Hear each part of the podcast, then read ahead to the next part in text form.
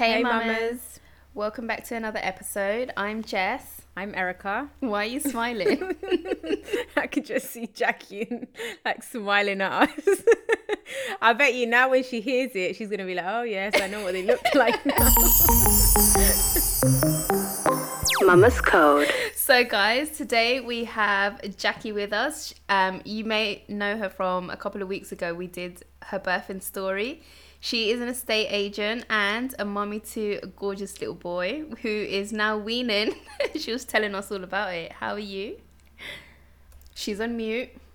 It's finally someone else that mutes themselves like us. I didn't do that. I didn't even touch it. Someone muted me. It wasn't me. But yeah, I'm good, thank you. I'm just here at home. I managed to skip the bedtime routine. Dad's doing that today, so winning. Little change for one. Does it not feel like a day off when you don't have to do the night, like the putting them to sleep? Oh, he takes his time. Like if it's a good night, it'll be like because I put some like little lullaby stuff. If it's like song number four and it's done, he's asleep. That's a good night. But if it goes on past number four, I'm like, oh, it's gonna be a long one. So yeah, yeah, yeah. It does feel good when that does it. Just gives me a little break sometimes. you, you say that, and like, obviously we're at different stages of motherhood. And I remember with my first, I used to be like, "Oh yeah, it's so nice when you you know you could just chill in the living room, watch TV, and just do things for yourself." But they grow up, and then they start picking who they want to put them to bed, and ten out of like twenty times it's mum, mum, mum, and it's like, oh god, like I need to like sometimes on most days when I'm recording, Caden's like, yo quiero mamá, and I'm like, oh really today? And obviously you feel shit because it's like I don't want to make him cry, but it's like, sorry, you gotta go with your dad today. oh, bless him. Oh, I wonder what it's going to be like when he starts talking. I can't imagine him like talking and all of that yet. But I feel like before you know it, he will be. non-stop. Just today we were reading bedtime and Ka- and so Ollie was reading the story and Caden was just in my ear talking and I was like, Caden, I'm listen I'm trying to listen to the story. oh my up. god! So you know, I went to drop off the mugs today. They were all playing outside and in the nursery, and obviously Kay saw me and came up to me to show their aeroplane, the paper aeroplanes. And then all the kids literally ran there, and there was like ten kids just screaming conversations at me, and I was like, "Bye." and one of them is like, "This is my aeroplane, and I'm four years old." And I was like, "Oh my god, you're four years old!" And then this little girl, she's like, "Usted cómo se llama?" I was like, "Oh, this is probably. I'm just gonna go now." And the teachers were just there laughing. Like I actually felt attacked by them, and they're just all little miniature humans. I suppose they're so excited because they just haven't seen any civilians for like the longest time. So they're just trying to make conversation with anyone before they get locked up again. we had you on the birthing stories and for everyone listening me and erica behind the camera we were literally our jaws were on the floor to hear everything. And bear in mind the birthing stories are very brief. We try to fit in as much as we can within 10 12 minutes. So once we finished recording we were like oh my god you need to tell us literally the download because and, and one thing that we picked up was that you were really like shocked at how the whole inducing thing was. So we thought we need we need to get you on. And obviously april is cesarean um, awareness month so we're like you need to come and tell us everything You know when you you obviously were pregnant with a Nino, did you read on induce in like the induction? Yeah, Does yeah, it did. does it say what it is they do? No, like not to the extent. This is the this is the problem. This is why I was so angry at life because I had heard of the term and people just throw the term casually, like, oh, baby came early, I was induced, but they leave it there. But I wonder if they leave it there because it's so traumatic. I feel like do people want to hear about it or whatever? And when I'd done the hypnobirthing course, there was a section on it. And obviously I thought that was really interesting. But even then, I feel like they're still sugarcoating that they're like saying, oh, you know, kind of really avoid it. You don't want to go down that route. It's not natural, whatever. But at the same time, they'll like do the whole, but if you do get induced, remember to take your candles, to take your room spray, to think positive. But they're leaving the nitty gritty of what's going on. So that's why I was probably taken by surprise.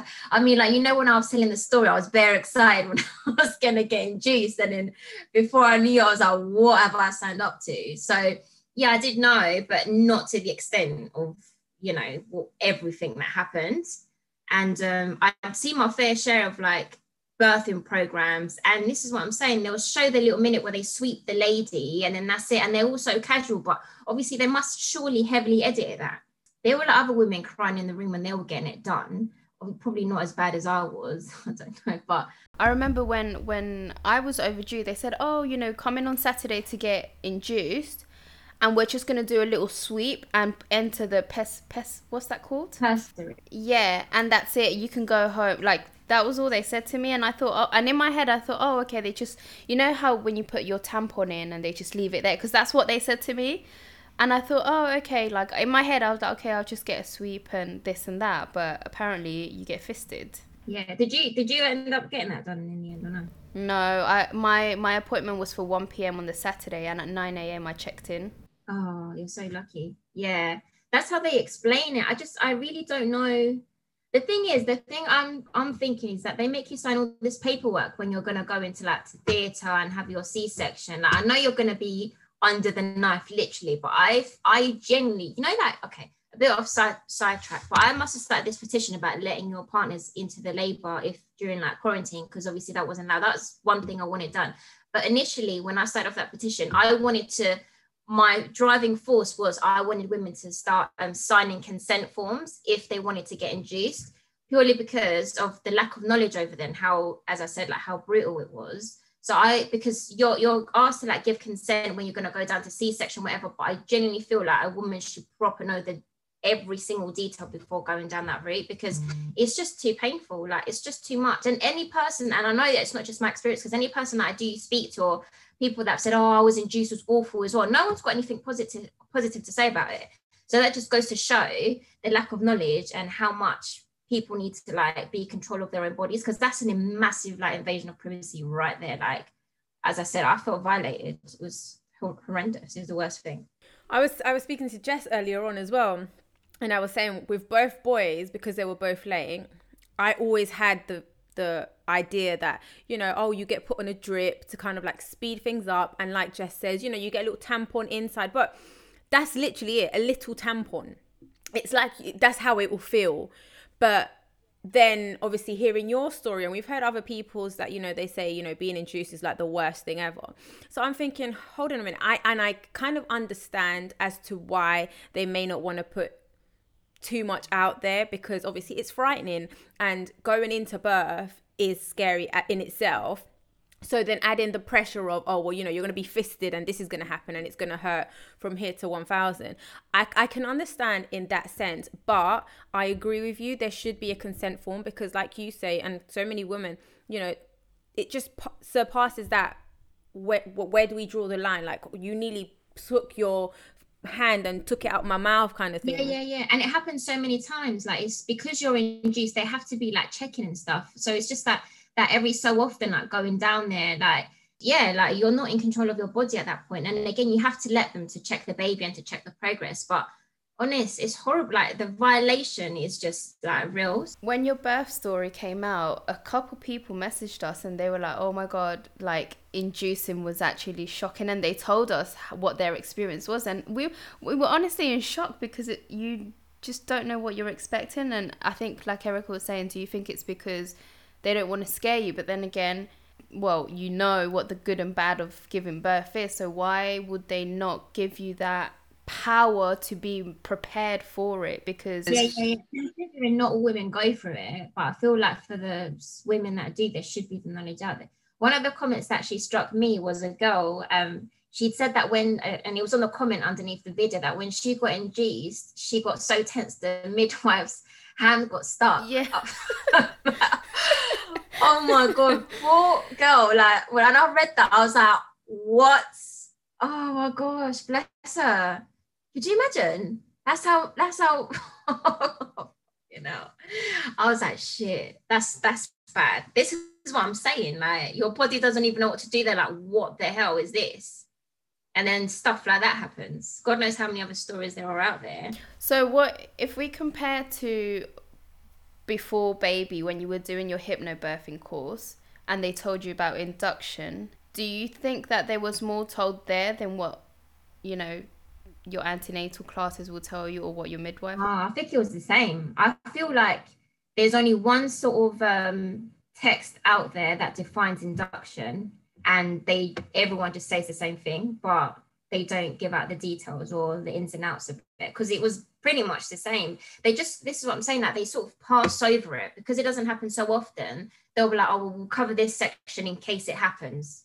And then yeah, it's just a pessary, and then or you'll go on the drip, and that's it. Because some women who are induced don't even have the pessary; they go straight on the drip. Like I've got a cousin of mine, she got, and then this is another thing where I was naive when going into this. When I said I'll get induced, her birth was quick. First baby, six uh, six hours. She got there, she got put on the hormone, and then baby was arrived in six hours. And that was her first baby, so it was pretty fast. So that's what I thought. That's why I got excited. I thought, right, drip, then baby will come.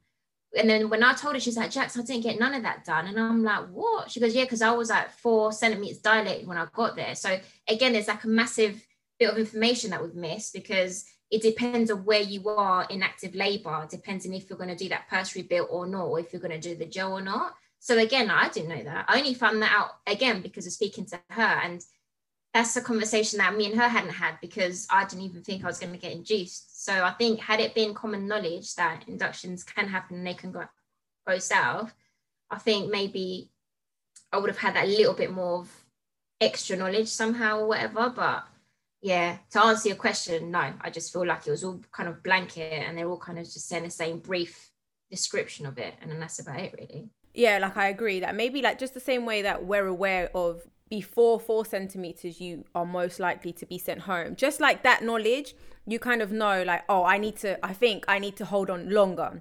You know, when you call call the hospital and they tell you, nah, like we we can hear that you're still not there yet, and like you know, midwives can tell. Like I remember, so like like it was yesterday. I was speaking to the midwife. She was like, no, you will know when you you know that it's it's the time like you won't be talking to me that's how bad it's to get and i was like sorry?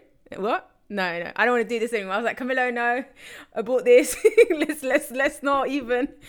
But say like what you said you know like there needs to be some kind of information like okay you'll be put on the drip if you're x amount of centimeters dilated and then if you're not dilating this is the process that will take place. Because we had someone uh, film her birthing story as well, and she um, she had um, gestational diabetes, so she got taken into uh, labor ward to to be in- induced.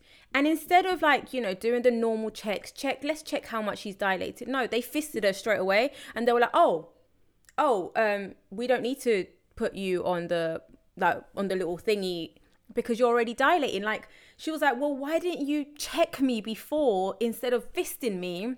And it's just there, like, why? Like, what, what part of you didn't think, well, let's check to see if she's dilating. If not, then we'll do this procedure. So, so it's kind of like, you know, textbook thing where you follow kind of steps. But nah, they just go with, oh, you know, you've been induced, so bang, yeah, take it exactly how it is. It's just crazy. Like, well, I didn't even know that you could be induced when you're already dilated until now. This is like new information to me. yeah, yeah. Because um, with her, what was what was going on with her? With her, yeah, she was already yeah. She so she got put on a drip straight away because she wasn't passing a certain amount. So they called it yeah, I think like an, an early induction or whatever. And um, they'd already planned with it anyway because I think the baby was measuring small at the time. So they were going to induce her regardless. But obviously, she got one step ahead because her waters actually went. And then they just put on the drip to get those contractions. And then they have to take it back out, right? Because you were saying that. Yeah, yeah. They leave it there for a few hours. So I think they left it in there for like four or six hours. Then they take it out. That's when I said I wasn't going to have them take it out. I was like, no, if I can do it, I'm going to do it myself. So I did. And then that's when they check. They still have got to check to see if it's done what it's supposed to do. And then that's when they're like, no, it's, it's still two centimeters. Give it a few more hours. Then they go with like the first dose of gel. They've got to go in to insert the gel or whatever. And then you got away, go for a walk, then come back to check. And then if that doesn't work, you do another one. So in total, it's like three. And imagine like the examinations between them. It's vile. With all that technology, there surely should be like something else to for you to be able to check stuff like that. How long do you have to wait in between applications? from memory, I think it was like six hours, I think. That's why it took so long. That's why I was there for so long. Because again, remember, I wanted a break from it all. So I wanted to sleep. I wanted, well, initially, I wanted to go home. Do you know what I found shitty about the whole thing? When I started to think, shit, I've done the wrong thing here, um, I asked to speak to the midwife who was looking after me. They were all great, but as soon as I started saying I'm not comfortable with with this, I think I've changed my mind. They just kind of switched on me, you know. They were like, "Well, you're the one that asked to be induced." I was like, "No, I didn't ask to be induced." The doctors told me that I had to because of my blood pressure. Well, blood pressure hasn't been elevated. Like they literally just changed, completely changed time with me to the to the point where one said, Well, if you're allowed to walk out, although I doubt it, you're gonna have to go to the back of the queue. And I'm like, back of the queue. Which and then I was so upset. Thought I need to speak to your senior because I don't know what their problem was. It's like I would have said like the worst thing ever. They're like, oh, because there's women waiting to have their babies. And I was like, but I didn't ask to be induced though her tone and the other one that was looking at completely changed after that. So that for me, I thought that was re- like stress stressing me out anyway. So then I thought, no, forget this. So that's when they got their senior doctor. She said, look, I can see I really do want you to go home, but obviously I can't let you because of corona or whatever. So you've got to like stay in. But the best thing we can do is like move you wards and have a rest, have a good night's sleep and see if that helps. So I think that's what caused the slight delay because I was meant to get um, checked then as well. And I said, I'm not going to get checked. I don't want like it's too much. But imagine that night I started contracting. So it just goes to show like if you just let your body do its thing without all this like invasion, like things will happen. Like I know like the contraction stopped, but it, I made a little progress that I hadn't done for like the whole two days that I was there or whatever.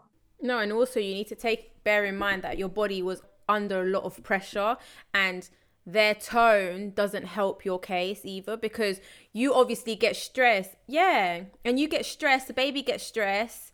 It's like, how are you how am I meant to relax and let my body do what it's meant to do? Yeah, I literally started crying because uh, when they sent out the senior doctor, she saw me and I just burst out into tears. She's like, Oh, were you upset? And I was like, upset is an understatement. Like it's just like the care has been great, but right now, as soon as I said I'm not comfortable, like they're not even listening to me. They're just like following these instructions and treat me like I'm an object. Like it's it's not fair. I want to go home. And she's like, uh, and then she kind of like leveled with me. And I was like, and what do you mean I need to join the back of the queue? Like, what is this? Like, it's like some conveyor belt thing that you're just popping out kids. Like, I, I was really shocked at that point because I thought it's all been a bit of a shambles and have not having the support that I had the only kind of immediate support I had access to, like turn on me as well, was just a bit like, what the hell? But luckily, like the nights that the night nurses were much better. So when they left in the day, I'd be like rude. The night nurses were like really lovely and stuff. But yeah, that's like the last thing you need. Like your nurses start just trying to just yeah treat like a bit of a mug, like just trying to be healthy out here. Mama, I love you. So, for all our listeners that haven't heard your story, could you remind them why is it that you had to be induced? So, I had a really active baby. He was always active, and then one night he, I feel like he over moved. Like he was just too active, and then the next day he didn't move at all. Like he, I'd have to like proper push my belly to even get like a little wiggle. So then I called the midwives, and then yeah, they just said, well, first of all, I started Googling, see what was normal. They're like telling you that the worst thing ever. So I was like, let me just call to be safe. And then they said, you know, like it's, it's not normal. So come in. So when I went in, they were like, baby's fine, but your blood pressure is really high. So we're going to like keep him for observation. After they'd done the observations, apparently the blood pressure wasn't dropping. Um, and then yeah, that's why they said because you're you haven't had any blood pressure issues at all in your pregnancy. We think because you're near the end, um, it's the pregnancy causing your blood pressure issues. So if it happens during labor, it, it could be like terrible. So let's just like induce you. So that's basically where it was. And I was 38 weeks at the time. So I still had a good best part of like 10 to 12 days to go. But I still think like it was anxiety, you know. I don't even think it genuinely was blood pressure issues because I've never had issues with it at all. And like sometimes it was so like up and down. It wasn't like constant. Like if, if I was like really chilled out, it will be normal. That's why they kept monitoring because they couldn't really pinpoint why it was so like like it kept fluctuating up and down. I genuinely think it's because I was just anxious because the whole thing, like I was just worried about him. I was obviously by then in the hospital. I knew what was going to come in terms of like my other half ain't going to be able to be with me as soon as I go past these doors. Like he was downstairs waiting for me with my bags ready to give them to me. Like it's just everything just added like first time baby, like it's time, like excitement, scared, like everything. So I personally don't even think it was blood pressure issues, to be honest. I just feel it was more like anxiety more than anything. Yeah, and like you said, like they use the people that are meant to look after you, i.e., the midwives, use that against you because all of a sudden you were the one that wanted the induction. And when you stated, well, no, actually, it's my blood pressure, that's why I was admitted to hospital. Well, no, your blood pressure's been fine. So, okay, if my blood pressure's been fine, then why don't I just go home? And then, okay, you had someone level with you, you know, pandemic, let's let's kind of like calm down. When that senior midwife leveled with you, it was kind of like, okay, I understand. You don't, you know that you can't put your baby at risk in the matter that, you know, your blood pressure did go back up. And you even said it yourself in your birth story. You kind of thought, if I walk away and something was to happen, you wouldn't be able to live with yourself. So in that point, you knew, okay, I'm going to stay here, but you don't need the judgment. And especially, we've had so many people complain on midwives. And it's and it's funny because it's like you know when you pick a job and you pick that career you have to study so much to become a midwife. And yet you're going to sit there and treat people like shit. People that feel vulnerable. Yeah you're you're in your most vulnerable yeah like it's just it's mental the way you're like you're trusting these people to bring something so pure into the world and they're meant to like you know through every surge kind of help you through it and then you get this dumb attitude all of a sudden like because i'm telling you i feel uncomfortable. Where a hospital you're meant to feel comfortable. That's meant to be the place you know you're bringing your if that then why don't we just go back to everyone having babies in at home your own comfort yeah, exactly. zone yeah i was literally shocked just the way that me just changed into the room like even talking about it now i'm still in shock as to how it was so nice when I was being like, let's say cooperative. And as soon as I thought, no, let me take control, it was like, oh no, like not not under our roof. And it's just like, it's my body. Like, give me a break here. You know, when uh, obviously you had was it sepsis? Yeah. Was that treated? Yeah. So immediately when they realized what it was, they just started pumping me with antibiotics. As soon as that was finished, they'll put that was literally on antibiotics from the moment that they flagged up that I had it all the way till like 10 days after I was at home because they needed to make sure that it was just completely out of my system. So as soon as that one triple finished, they'll like replace it with the other. When baby was born, they didn't give it to him because I'd basically been giving it to him through his bloodstream and stuff. But he was fine. He actually didn't even even get it. It was just in my in my bloodstream. I just and you know what? That's that happens because of infection.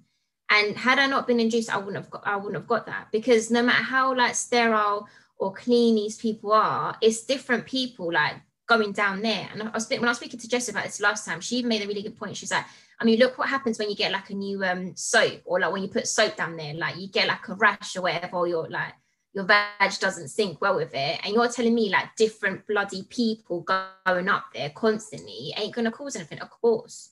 So that just goes to show, like again, why inductions you really should sign because that is that risk. Like I'm sure I probably haven't been the only one that's had that happen to. And I know for a fact, had I not been induced, I would not have had that because it's it's, it's cause of infection. Like it's an infection. And in like an internal infection, and that's what caused it. All the people going in, like the liquids and all of that stuff. I remember a friend once said that giving birth was like being the buffet that everyone just comes and puts their hands in and out.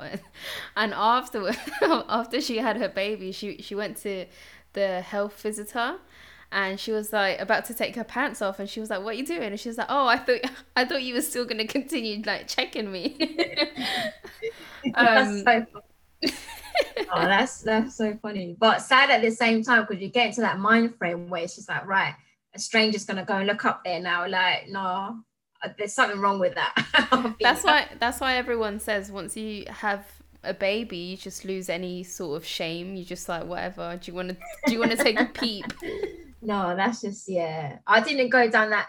You know, I did think of that when I um when I got given my private room and then they were going to put me in the drip. Obviously, this you know, are they called the stilts where you put your legs up? Yeah. Oh, I thought, shit, there's like five people in here at the moment. They're going to be done. I couldn't actually envision myself pushing in front of all these people and have everyone down there. Like, oh, hats off to you, man. Like, I can't even imagine like having all these people look down there and Oh God. That's nothing. Imagine when women poo themselves and the midwife has to clean them, and then at the set, like, Jess mess like sent me. I'll show you. I'll, sh- I'll send it to you, Jackie. She sent me a picture, yeah, and you know like all these birthing pictures. So the woman was on all fours, and the baby was coming out in the sack. So it looks it looks incredible, but I, I don't know why my mind only focused on her anus and like there was like little bit of bojito eh? ahí. and I go to Jess, oh my god, she's got and, and then afterwards it was like, oh, and the baby, yes, it's in the sack. And That the flash was so strong you could literally see what she had for breakfast. Yeah, and it looks a bit cal, cal, caldoso, like you know when you have a bit of diarrhea. Erica, stop. That's disgusting. I just wanted to, you know, when you guys are talking about the midwife, and I really think we should get a midwife here because I feel like everyone comes and tells their shit stories with their midwives, and there must be a reason. And I was just thinking, like, just now with the high blood pressure, obviously it, it can cause like strokes, it can cause like absolute, like, really um, life threatening things in that moment. So as a midwife, you're you're in charge of this mother that's about to give birth. And I think that maybe is it because and yes, I know they're professional and that will be your argument, but in that moment, do you think they just get so thrown back and overwhelmed of I could possibly lose this patient or they've got someone above them saying like you need to keep the mother calm but you need to remain calm yourself but in her head there's different things going through.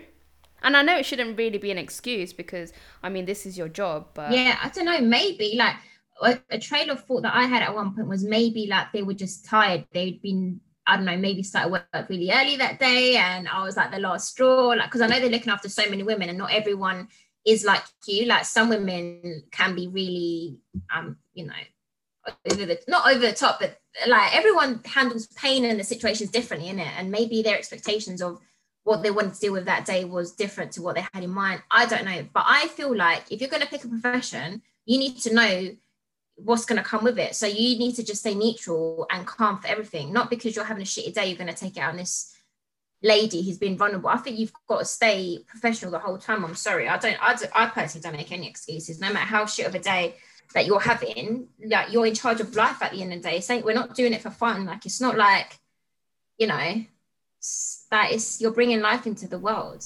Yeah, it's like a firefighter won't go into a fire when he's tired or hangover because this is your life at risk. And there shouldn't be excuses. And the thing is, well, I didn't tell you to have that cigarette and didn't know. Like you have to like stay level the whole time. So yeah, I, I don't make any and the thing is, we shouldn't even be feeling sorry about oh their long night shifts because that that's the job you chose. You know, like you're you're the one giving me the service that I require at my most vulnerable state. And there's two lives on the table here, mine and the baby's not. It kind of just show, you know, like in sales where you say like the customer's always right. Right now, we're the customers, and you're treating me like shit. And then when so, because uh, I guarantee you, there is there are million, million, millions, millions of complaints towards midwives, because it, it's like Jackie says, there is no excuse for how you talk. Like even like I don't know if you guys had it, but the receptionist in at the hospitals when you know when you go into the ward, they are the worst. They think they literally are like NHS head staff. GP receptionists are the worst. Always grumpy, and it's like, wow, you're taking your job too seriously, love. Like, please don't. And like, I, I, I, I had so like when I went in once, she was like, nah, you need to go back. And I'm like, but you haven't even checked me. she's like, oh, I'm not a doctor. And I'm like, then shut up then. it's that simple. You don't know what I'm feeling, so don't get involved. And then the nurse came, the, the midwife came, and when she checked me, she was like, oh yeah, you're eight centimeters. And I'm like, yeah, and your receptionist was gonna send me home because apparently I was talking. So it's like, like you said, everyone deals with pain differently. This was my second child. I knew what I was expecting. I knew the pain and I knew how much I could tolerate. You can't tell me, oh no, well, we don't have any rooms. So what, what about the room that I got put in? And then she was very rude to my mum as well. And my mum was just sitting there, like worried, as any mother would be. And she was like, no, you need to get out of here. Like, too rude, too, too rude. Like, honestly. And I think just like like you'd you'd assume like say like in Great Ormond Street Hospital you wouldn't expect those those nurses and doctors who go day in and day out with these sick kids that they can throw up on you. You know so many things can happen. You don't they don't go in and they treat the little kid like shit. They I, I I can't think of a doctor doing that. So I don't understand why they treat this any different. We are in our most vulnerable state. We are in pain so they shouldn't have any excuse to talk to what to talk down on us or make and like you said Jax if you felt uncomfortable they should have reassured you. They should have gone down to your level and said you know I understand you. There's always a way to use your words with a person to try and relax them not make them well, well no this is going to be your fault then. It's like well no you can't do that. Yeah 100% I literally couldn't agree with you more. But it's just one of them ones. You live and you learn. And I think maybe later on it's just edu- ed- educating yourself, isn't it, as well? Like my experience will definitely, or if I do, if I am lucky enough to, or if I do want to go down that road again and bring a second baby, I'll know perhaps maybe what to expect next time. But I think it's important to like talk about it just so everyone knows that these things can happen and perhaps not be so taken back if it does happen to you and just always remember to speak to a senior. That's what I done because I thought I'm not gonna have you. There must be someone above you, so I'm gonna make sure you get told and put in your place because you can't be talking like this like to everyone else because you don't know how someone's gonna like handle being spoken to like that. I mean, I'm quite. um I, I don't mind using my words. I'll tell you how it is. If I don't like something, I'm putting you in your place. I'm gonna find your superior. I'm gonna make them tell you off. But like someone might not have the vocal the vocal ability to do so like they might just feel intimidated and might feel pressured and cause other issues like we're in such a like delicate climate like you just don't know so but yeah it'll be interesting to see what midwife says Yeah, definitely. We need someone on, on the hot seat. we just throw out all the questions. Um, I think it's also really important to know your rights when you're giving birth because I think a lot of women go in and think, you know, whatever the doctors say, go. But the more, like you were saying, the more educated and the more you're aware about the rights, and you know, you can't you, you can't check me if I don't want you to check me and intervene so much because it's true. The first time mom goes in and she doesn't know this and then finds out you know at the other side just by knowing this it could have made her experience so much better Mama's Code. How did you feel in that moment when they said to you okay we need to get you into surgery I feel like because I'd already planted that seed at the beginning where I knew that that induction was going to fail, because I wanted it from the get go, because I knew he wasn't going to come. I, think I kind of mentally slightly prepared myself for it in a way. So it, it, it wasn't like something like, oh my God, I'm shit scared. Like I was actually really calm. I was in a way actually relieved because I thought, right, I know that already they've turned a page because although it was shit, they waited for things to go south for them to really bring up the best care. Like I can honestly say, this the care was second to none. As soon as they thought, shit, we've got an issue on our hands, I felt in perfectly safe hands. Like it was incredible. Like I had two midwives with me, completely different.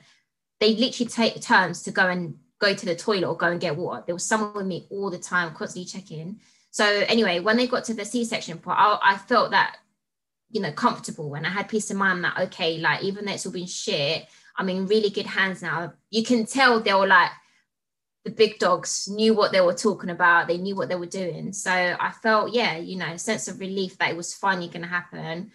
Um, obviously a little bit nervous because again, I, I'm about to get cut up open, and that's all scary, like unknown territory. Obviously, we all know it. it didn't. That's me being like always trying to be positive. we didn't go as straightforward as, as it was, but yeah, initially as soon as they said we're going to do it, I thought I felt good. I thought right, finally we're going to do it. I'm going to end all this jazz.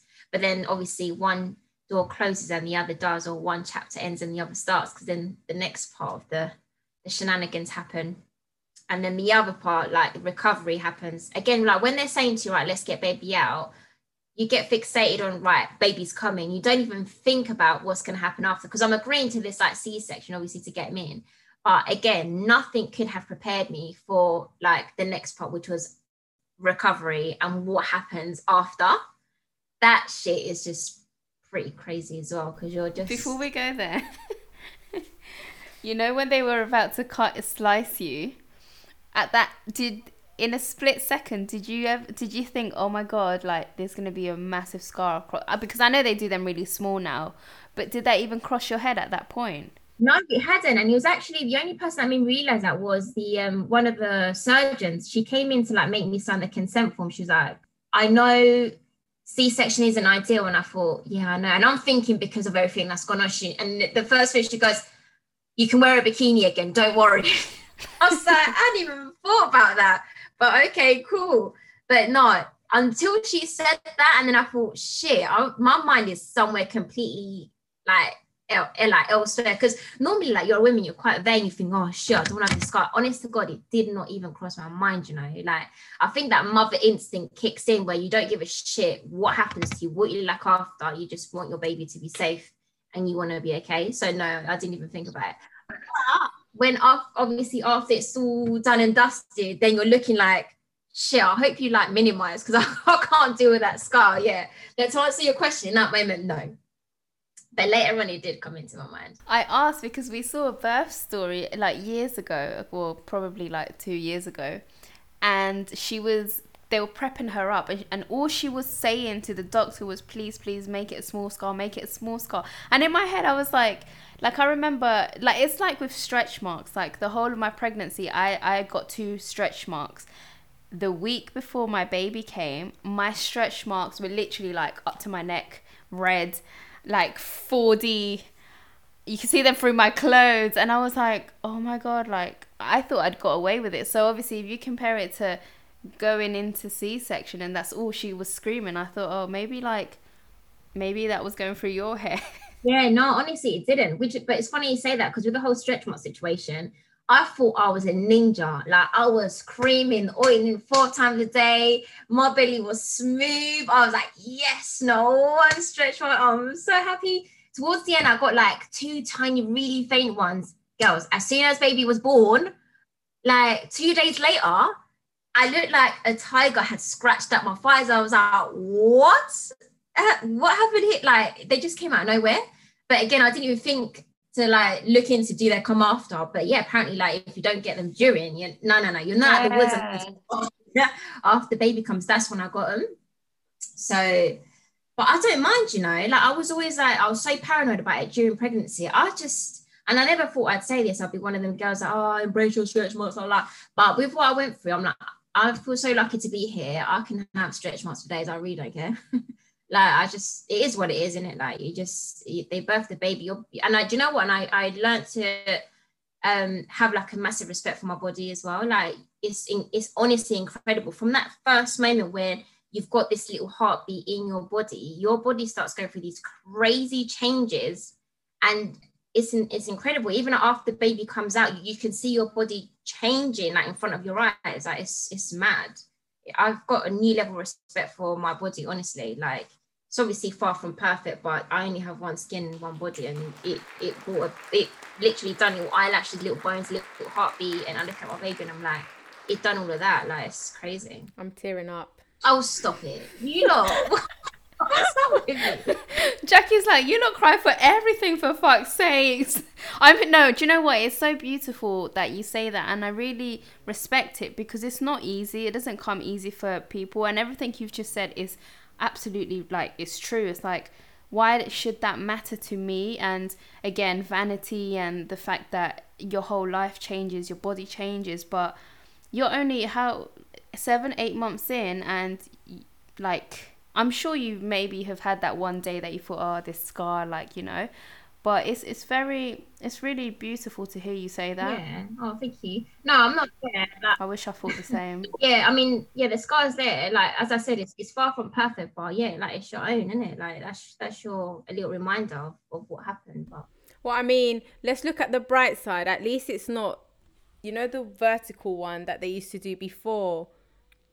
My mom has two of those. And like, claro, like with every birth, it just becomes thicker because they can't really cut. And she says that when, with her, you know, el cierre, like the zip of the trousers, it still hurts her. That's wild. Did they cut her through the same one? So I think you know because in Colombia they like very butch and they just do shit. How I think the surgeon just goes in with his eyes closed and just kind of like el machetazo. yeah, Like- literally they literally just like waka. Like they don't give a shit. yeah. Like I was I was telling Jess the other day that um we have una conocida that she she went to have her baby and obviously she wasn't dilating so they were like I don't think you have the capacity to give birth so we're gonna have to give you a C-section. This was in Colombia, so they cut her. They put the pinzas on her, and then when she got discharged, se le. Then she got taken back to the hospital. They like with the um, thingy, they put it back, and then it opened again. So and then now she has a second baby and she had to get another C-section, but she was, you know, one of those things that traumatize you for life. Like obviously, her daughter was like I think 19 when she had her new baby, but it was still in her mind like, oh my god, I don't want to go through this. And she says they cut her below but because in Colombia, I think they cut you como like they don't really care if you can wear a bikini or not what they said to her was like even when she was when she was like going through pains that the midwives would say to her you you you opened your legs and you got yourself in this situation and it's like you know sometimes we talk about the midwives here and i was like wow imagine in colombia I'd, I'd have to beat one of them up. I'm not gonna lie. yeah, hundred percent. No, my mom tells me about them stories as well. She canta aquí lo tratan bien a uno, mija en Colombia, huh? And I was like, what? Like she tells me stories about her sisters when they give birth. I was like, no, I couldn't. I literally couldn't. And just the other day we were talking about, she actually told me that in Colombia, obviously they used to if you wanted a c-section like what we get here standard like a small bikini that they make you pay extra to have because it's like borderline cosmetic and i'm like ain't nothing cosmetic about having seven layers of skin to take our human out no we're quite lucky in that sense that we're not dealing with them colombian midwives boy Mate, imagine being told, don't moan, you got yourself in this. Oh my God, I'd be like, really? I haven't had a C section and Jess hasn't either. But when you described what it felt like when they went in for your baby, every time I go in my bag, I'm like, oh my God, this is what it feels like. I thought you were going to say, I'm inside Jackie right now. because I'm looking for your keys. that literally that description is so on point because I can just imagine it like you know yeah. the doctor going in also do do they take your organs out Oh, I don't know. No, I don't think so. No. I, I always had that vision that they just kind of like take everything out and kind of like look for the baby and then. No, your baby moves it out of the way. Is it? Yeah, like your when your baby grows, it starts pushing the organs like outwards. So obviously the baby's yeah, so your baby's on top. So when the baby comes out, all the organs move back to where they're supposed to be.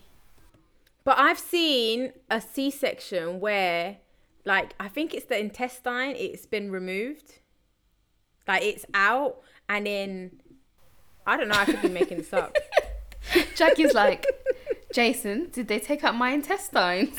I've seen loads of C-section videos, and no, definitely never seen an intestine hanging out. Are you sure it wasn't like the kid's leg? maybe, or maybe because there was a lot of blood, I just assumed it was the intestines out there. Um. So once they've taken your baby to get him sorted with, you know, and you're left there being stitched up again, were they telling you anything? Were they talking you through, or how how was that procedure? No, they weren't. Not in that moment because at that point they were like half the doctors were then with the baby, like making sure whatever was all right, and then the only lady talking to me was obviously because that's when I started feeling funny and I took my funny turn, and it was more her giving me reassurance that I was going to be all right, and then they were pumping in whatever they were doing. But no, they at never at one point said like we're stitching this up or nothing like that but it just felt like it was forever. It took so long. I just wanted to be out of there, but I suppose they've got like so through so much stuff. But it's so weird, yeah, because I did feel like the last thing I felt was it felt like they were putting stitches, um, the clamping, like like you know when you staple paper, it felt like that, and that was when I kind of knew, all right, they're nearly done. Because I said they're nearly done. She goes, yeah, yeah, yeah, almost enough. All right, cool, bloody hell. Do they put the clamps? I think underneath they do. And then the last layer, so the actual skin, they put like some, they put like dissolvable stitches. And then they, for me, they put like some skin textured, um, what do you call called in English? Well, plaster. kind of a plaster, yeah. but it was like rubber. It was really weird. So that the next day when I had a shower, I didn't want to even look down there. I was petrified. I thought, oh my god! I imagine see, like seeing all these staples and shit. But no, it was like covered with this like skin texture thing. And then the day, like day three after baby was born, I had to go to the midwife, to the health visitor to have it taken off because you have to get it taken off. Like I was dreading it. I said, you know how much I've been through? I said, I've still got to have more pain. And she's like, don't worry, like it'll be fine. I thought everyone's telling me it's gonna be fine. Of course it's not gonna be fine. She goes, no, I promise, it's gonna feel like a wax. You really think I want to feel like I'm getting waxed on my bloody gash. Like, And to know that be it's, your stomach is open. yeah, like it's a fresh wound. And then yeah, she laid me on the table and then she start I was sweating. You know, like when you get scared and you start sweating from the I'm sweating now. she said, you know the phrase rip off the band-aid, I'm gonna have to. I was like, oh go on then. And yeah, off she went. Bah, and then oh but it was over in one go and it really did feel like a wax. There was even like a few pubes stuck to it and a few stitches. Free wax for Jax. it really was. But then after that, yeah, it just looked like um really thin, like like little little conceal, like a little sewing thing. And then eventually they just it looked like scabs, like tiny little scabs, and it just went away, like the, the stitches. How did it feel when all the anesthesia was out of your body? Like, how did you feel? Because obviously you've got like a fresh cut, and then your body in itself feels kind of like battered. This is another thing, yeah, that I think in terms of like C sections, we need to get talking about more because you're on so much medication because of the pain. Like as soon as I come out of surgery, like baby was like 40 minutes old and they gave me morphine because of the pain. They're like, you're gonna need morphine. Morphine and me did not get along. I thought that my heart was gonna jump out my chest. Like it was so like pumping so fast. I felt weird. Like I felt like I was spaced out. So they was like, all right, we'll give you um codeine instead.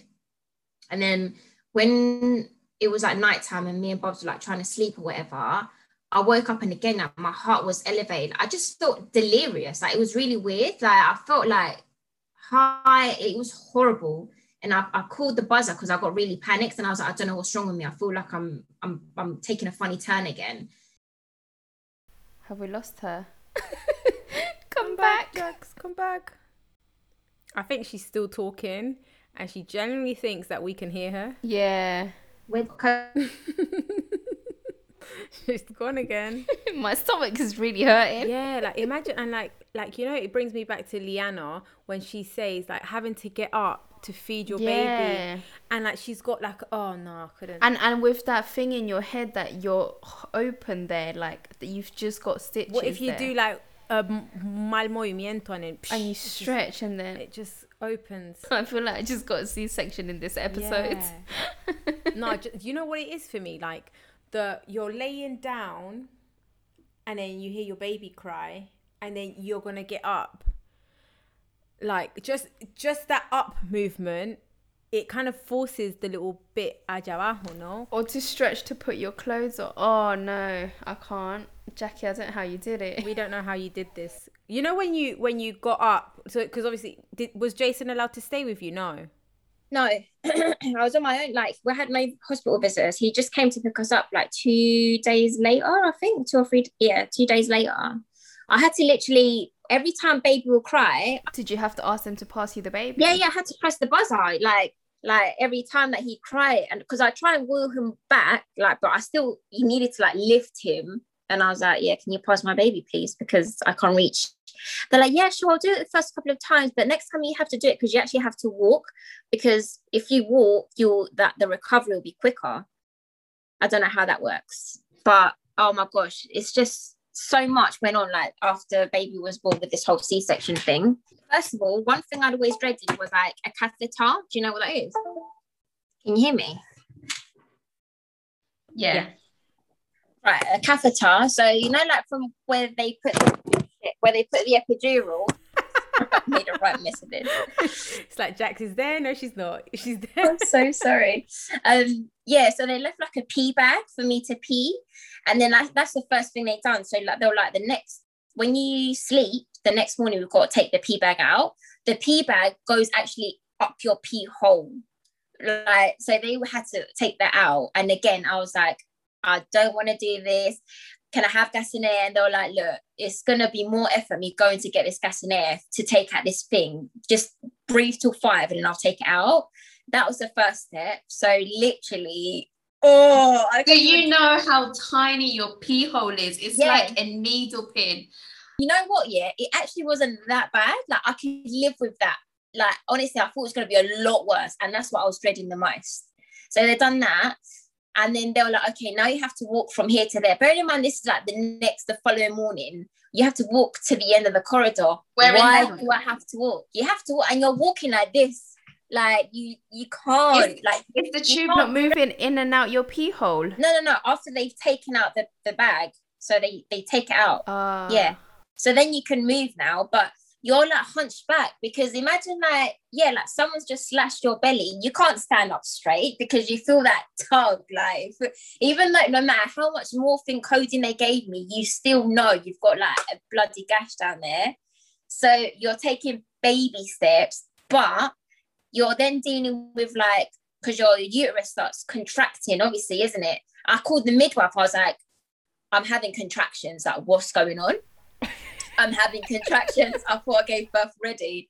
And then she was like, Oh no, it's your uterus shrinking. That's normal. So I'm like, Well, like seriously, like, does it ever fucking stop? Because like it's one thing after another. I didn't even know that happened that you get contractions after you have birth. And I thought because I had a C-section, I wouldn't deal with that. It's worse as as you have more kids. me being like I'm so dumb sometimes. I'm like, oh my god, if I had another baby and they didn't know it was there and I've got birth another baby? Like it was really painful.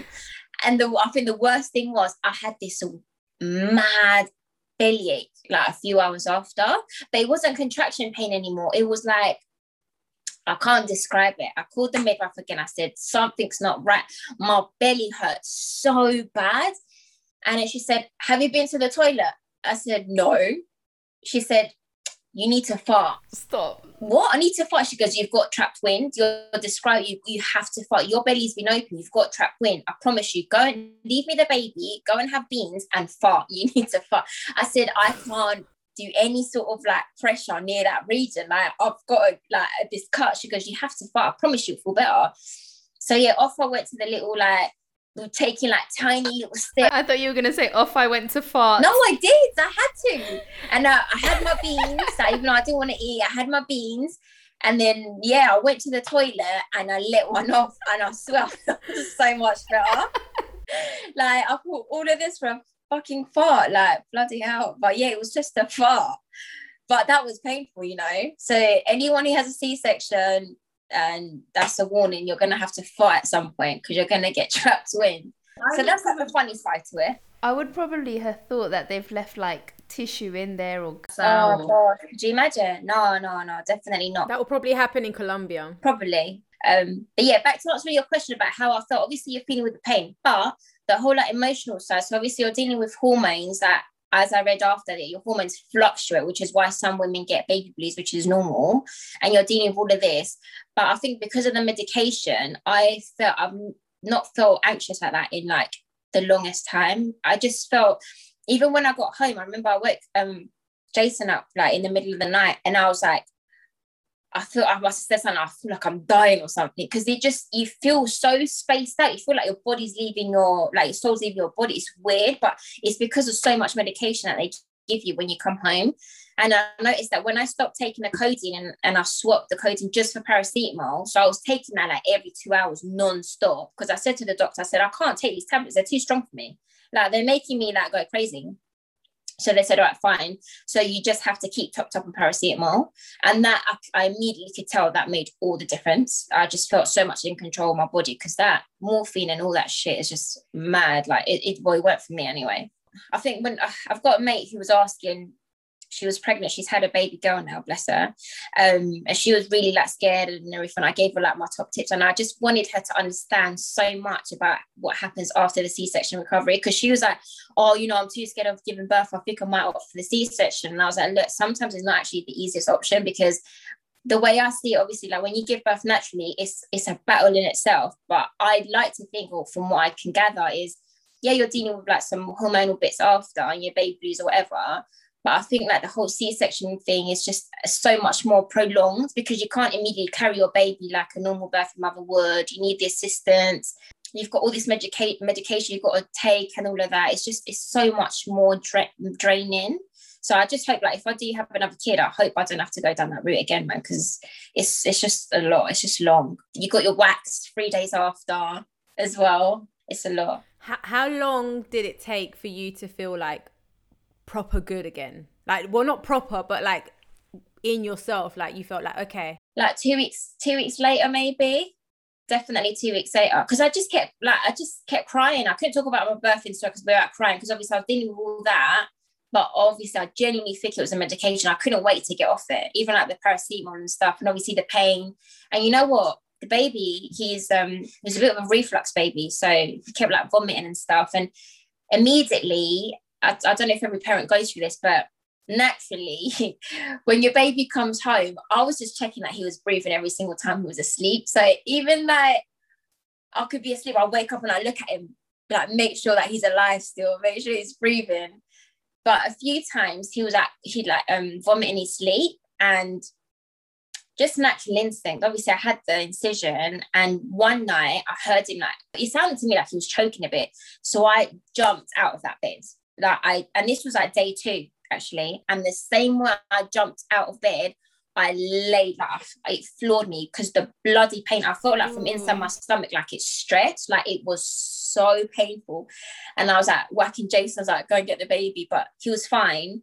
But that shit hurt. Like, oh my god. I had and I done that like two or three times. So how long how long does it did it roughly take for your wound to heal? For it heal, heal, heal, I took like four weeks. Four weeks. Because even like like by week two, by week three, I was like walking a little bit, but it still felt quite sore. Like it's weird to explain it. Like inside, it's weird. Like you can't even walk really straight. Like I was walking like Jason was walking barefoot with a pram, and I'd be like, "You're walking too fast." Like I'm walking at normal speed. You're just walking like a turtle because you just can't walk. It's too painful. Like it hurts. So yeah, I think Philly, Philly I mean, we went on like a little nice little beach getaway like by week six. So by week four, I think I was good to like we went and like walk around the river and it was and it was fine. How does it feel now? Because I remember you mentioned that it still feels a bit weird to touch.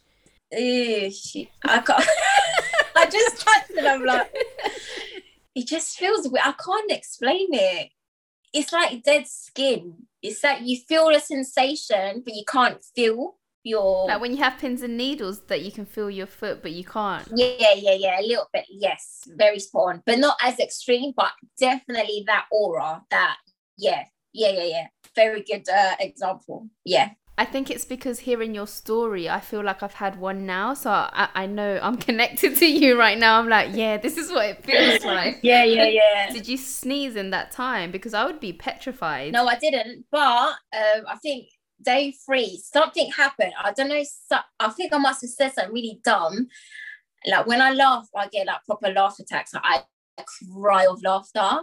So me and Jason are literally like in hysterics, and I'm holding myself. I'm dying of laughter, like literally. And it was the most painful laughter I've had. Like so I was, I didn't, it was the equivalent, but that shit was like, oh my God, this laugh ain't even like worth the pain. I was literally holding my stomach, just like, stop making me laugh, stop making me laugh. I can't remember what it was. But stop making me laugh because my intestines are going to fall out. I genuinely thought that's what was going to happen. I thought it was going to like rip open. You know, with the C section, do they also take out your placenta? Did they, did you see it? I didn't see it, but um, I'd like to think that they honoured my wish of doing delayed cord clamping because I wanted to do that because I'd looked into that as well because like, I really wanted a, like, a water birth and I wanted to do all the like the delayed cord clamping.